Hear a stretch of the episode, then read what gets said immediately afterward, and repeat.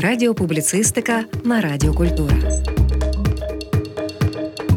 Радіоблог Мирослава Лаюка Кохання з другого погляду. Сучасний погляд на класику, яку вам захочеться перечитати. Гаргантюа та Пантагрюель Франсуа Рабле. За моїм спостереженням, дуже часто найревніші в своїх деклараціях моралісти це вже ті найбільш аморальні люди. Книжка Гаргантюа та Пантагрюель Франсуа Рабле висміє всі ті псевдоцінності, що їх такі люди нав'язують, в сферу культурного відносячи тільки якісь окремі, в особливий спосіб в лапках вичищені високі речі. Це книжка про добре поїсти, посміятися, сказати міцне слівце, якщо воно вирвалося, гарно провести час з тими, хто подобається, а ще не довіряти дурням, навіть якщо вони мають дипломи, посади і прикриваються священними книгами. Це одна з найпливовіших і найважливіших книжок, які не так розширюють уявлення про культуру, як в принципі формують її. Пам'ятаю себе дитину в середній школі, яка лежала на траві в садку і реготала з велетнів Гаргантюа і Пантагрюеля, з того, як Гаргантюа сходив по малому і затопив Париж, загубивши 260 тисяч 418 душ. Як зняв дзвони з Нотердам де Парі і повісив на свою кобилу, яку мав намір повернути батькові разом з пакунком сиру брі і свіжими оселедцями. Це максимально знущальницька книжка, максимально жива. Завжди було дивно, як рабле не спалили. В той же час діяли саме так з багатьма. Але серед фанатів рабле сам король. А був це король ренесансний, меценат мистецтва, прихильник науки, його звали Франциск І. Рабле народився в Шиноні в долині Луари. Сьогодні це якесь неймовірне скупчення замків, де за день на велосипеді можна об'їхати кілька шато, які стали основою для наших дитячих уявлень про те, як має виглядати замок. Досі дійсне словом. Звісно, багато замків тільки зводилися в час рабле. Шамбор і Фонтанблю побудовані за наказом того ж короля Франциска І. Часи Ренесансу це центр культури. Тут багато всього сконцентрувалося. В Амбуазі, містечко неподалік, могила Леонардо да Вінчі, який на запрошення короля провів тут останні роки життя.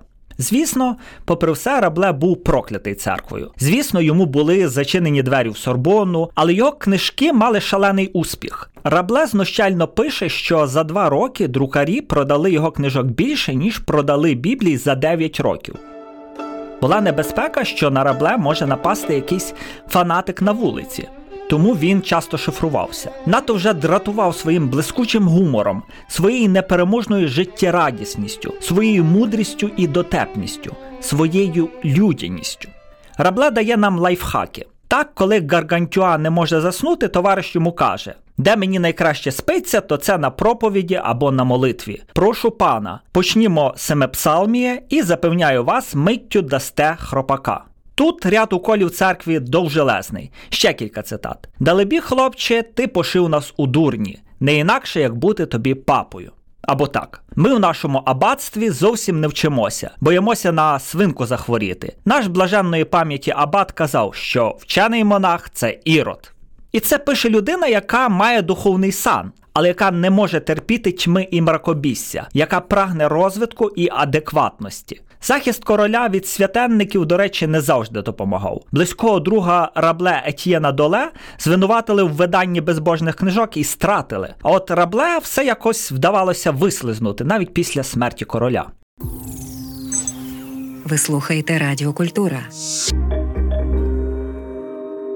Якщо думати, ніби щось змінилося через 400 років, то тут реальність підведе. Яскравий приклад британсько-індійський письменник Салман Ружді, автор роману Сатанинські вірші 1988 року.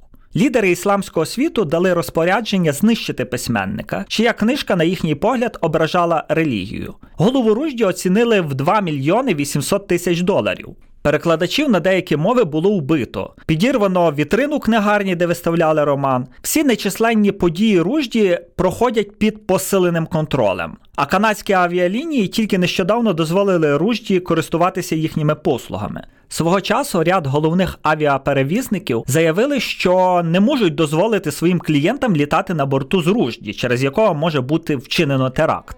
Рабле був зухвалим і відважним ченцем. В одному з напівлегендарних переказів розповідають, що якось Рабле хотів дістатися з Ліона до Парижа, однак не мав грошей на дорогу. Тоді в готелі він залишив три мішечки з написом: перший отрута для короля, другий отрута для королеви, і третій отрута для дофіна. Після виявлення отрут спеціальними службами Рабле досить швидко був доставлений у Париж. А при зустрічі з королем Рабле сам з'їв міст мішечків, там був цукор. З чого, крім церкви, сміється Рабле. Загалом він підважує всі інституції: систему судочинства, медицину, освіту. Особливо гучно сміється із псевдовченості. Книги справа, цитую, нагадують йому пишний і нарядний плащ, розцяцькований золотом, але оторочений по краю лайном. Рабле не любить цю зазнайкуватість вченості, снобізм і критиканство. Він хоче простоти і невимушеності, справжньої мудрості. Рабле не антинауковий, навпаки, він найнауковіший із усіх можливих науковостей. Його спрага пізнання надихає. Він намагається зробити новий цивілізаційний крок, змінити парадигму. Тому Рабле пародіює, імітує і сміється. У книгозбірні Сен Віктора його Пантагрюель знаходить, наприклад, такі книжки. Цитую: Теревені правників, ляпанці по гузну сумирних, щиглі для лобів кюре, про вживання муштарди після їди в 14 книгах, облізла дупа в удовичок, очі наші собі під носа, піхва лицемірства, твір метра Якоба Гохштратена, Єретикомера. Він висміює цей піднесений конструкт вченості, а насправді псевдовченості, що оперує купою складних слів і цитат з відомих людей. Рабле теж цитує Платона, але обирає найсмішніші і найабсурдніші цитати. Робить те, що тепер би назвали вириванням з контексту. Він вириває з контексту і регоче. Але це не просто висміювання для висміювання. Пам'ятаєте сакраментальне шкільне, що хотів сказати автор своїм твором, де діти мають здогадатися про те, що автор навіть і не пробував думати. Рабле вже тоді про це каже. Цитую. Невже ви справді гадаєте, ніби Гомер, Іліаду та Одіссею пишучи, думав про ті алегорії, які йому приписали Плутарх, Геракліт Понтійський, Евстатій, Корнут, і які потім у них перекрав Поліціано? Якщо вам саме так здається, тоді нам не по руці. Як на мене, про ті алегорії Гомер дбав не більше, ніж Овідій у своїх метаморфозах про євангельські дари. І хоч би скільки один братчик, дурноверхий чорноризець, усесвітній підніжок доводив, що це не так, усе ж, як каже приказка, нема дурних. Ви слухаєте Радіокультура.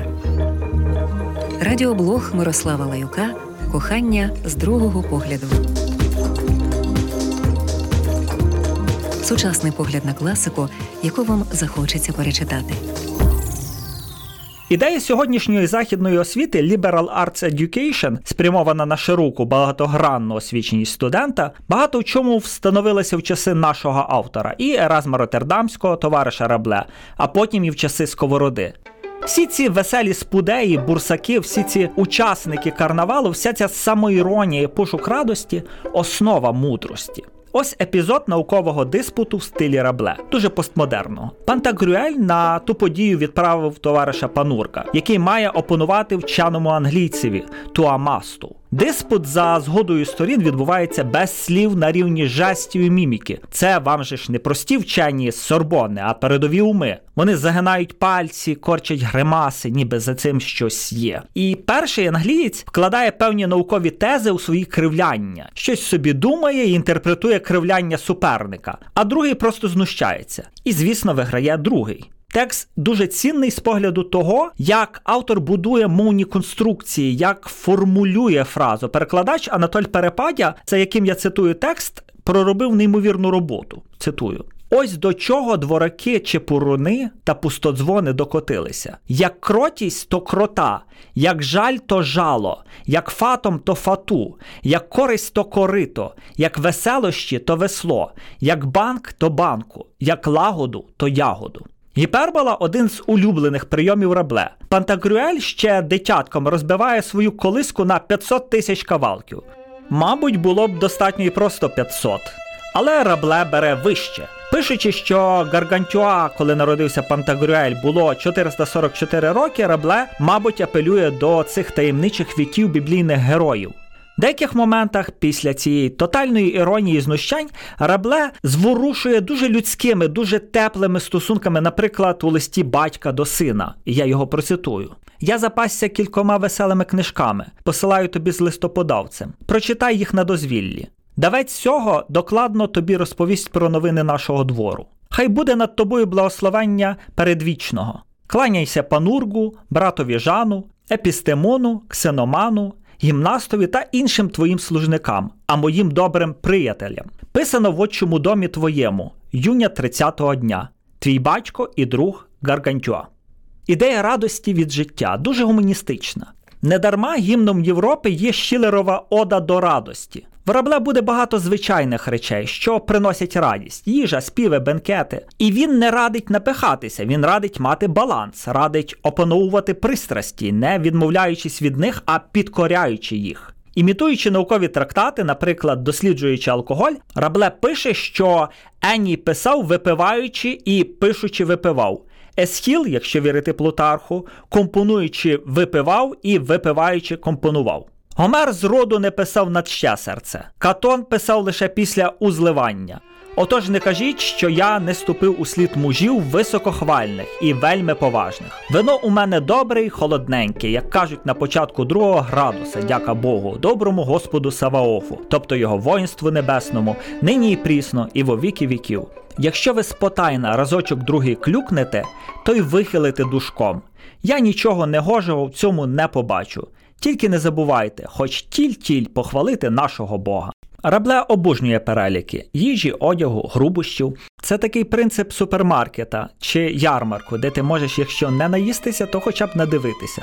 В українській літературі згадуються кучеряві смачні каталоги Клементія Зінов'єва, звісно ж, Івана Котляревського і аж до Юрія Андруховича. З інших літератур, наприклад, угорець Петер Естерхазі, який, наприклад, в романі 2000 року Небесна гармонія сторінок мінімум на 50 і, як сказав Берабле, максимум на 500 тисяч описує майно свого роду. Від дерев'яних коробочок до діадем з кількома сапфірами. І цей опис такий цікавий, такий об'ємний, що за ним цілий світ. Коли думаєш про таких, як Рабле, Сервантес, Еразм Роттердамський, коли бачиш цей інтелект, але при цьому добро і людинолюбство, вражаєшся, наскільки мудрими були генії тих нібито темніших часів, часів, у яких не було каналізації, коли не можна було нічого загуглити в інтернеті. Рабле через ченця Жана описує ідею ідеального монастиря аббатства Телема. Там мають бути вчені юнаки і дівчата, прозорі стіни. Ідеал жінки, до речі, для рабле чепурна, гожа, завжди весела панія, яка добре займається рукоділлям. Ці люди мають влаштовувати диспути і катання на конях і так далі. Девізом аббатства мають стати слова роби, що хочеш. І наскільки змінюється контекст, коли знаходиш такий факт? Рабле зовсім не те мав на увазі, не свавілля. Багато хто не пам'ятає цю цитату з іншого важливого в той час твору. Раблей не підозрював, що я, читач, можу не знати, звідки ця фраза і як вона насправді звучить у Августина. А там так: люби і роби, що хочеш. Правда, кут зміщується.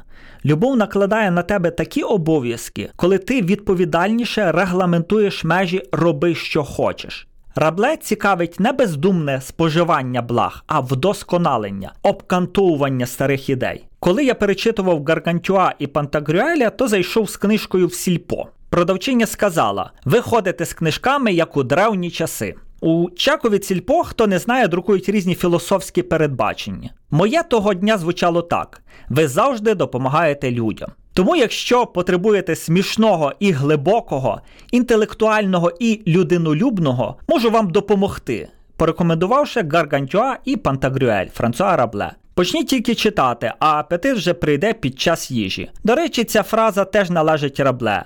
А якщо не вірите, то вибачте, знову процитую нашого автора. Хай випаде вам кишка. Гаргантюа та Пантагрюель Франсуа Рабле. Радіоблог Мирослава Лаюка Кохання з другого погляду. Сучасний погляд на класику, яку вам захочеться перечитати. Продюсерка проєкту Олена Гусейнова. Слухаєте Радіо Культура.